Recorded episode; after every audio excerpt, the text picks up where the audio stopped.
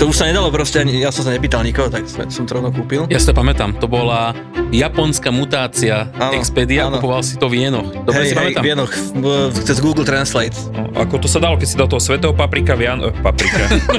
svetého Patrika. Títo chalani sú špecialisti na to, ako precestovať svet za čo najmenej peňazí. Si myslíš, že ideš na francúzsku rivieru, ale kúpiš si letenku do Nišu. To ešte dopadneš dobre potom. Jasné, a lacnejšie, čiže v podstate ušetril. No a teraz ti prezradia ich tipy, triky, heky a vychytávky, ako sa aj ty môžeš dostať k oveľa lacnejším letenkám a buknúť si ubytko na druhom konci sveta mega výhodné. Napríklad ja sa úspešne vyhýbam Airbnb, už dlhodobo ešte nikdy som cez to nebýval. Ani ja, ja som raz tomu dal šancu, v Tokiu, keď som išiel a mi to zrušilo. Tak som si povedal, že dovidenia.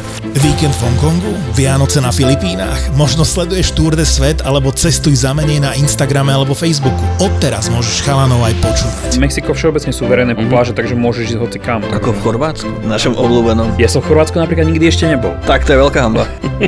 Typy, triky, nápady, šikovná, lacno po svete. Cestovatelia a travel blogery Mateo, Dano, Tonik a Roman v spoločnom podcaste Tour de Svet v produkcii ZAPO.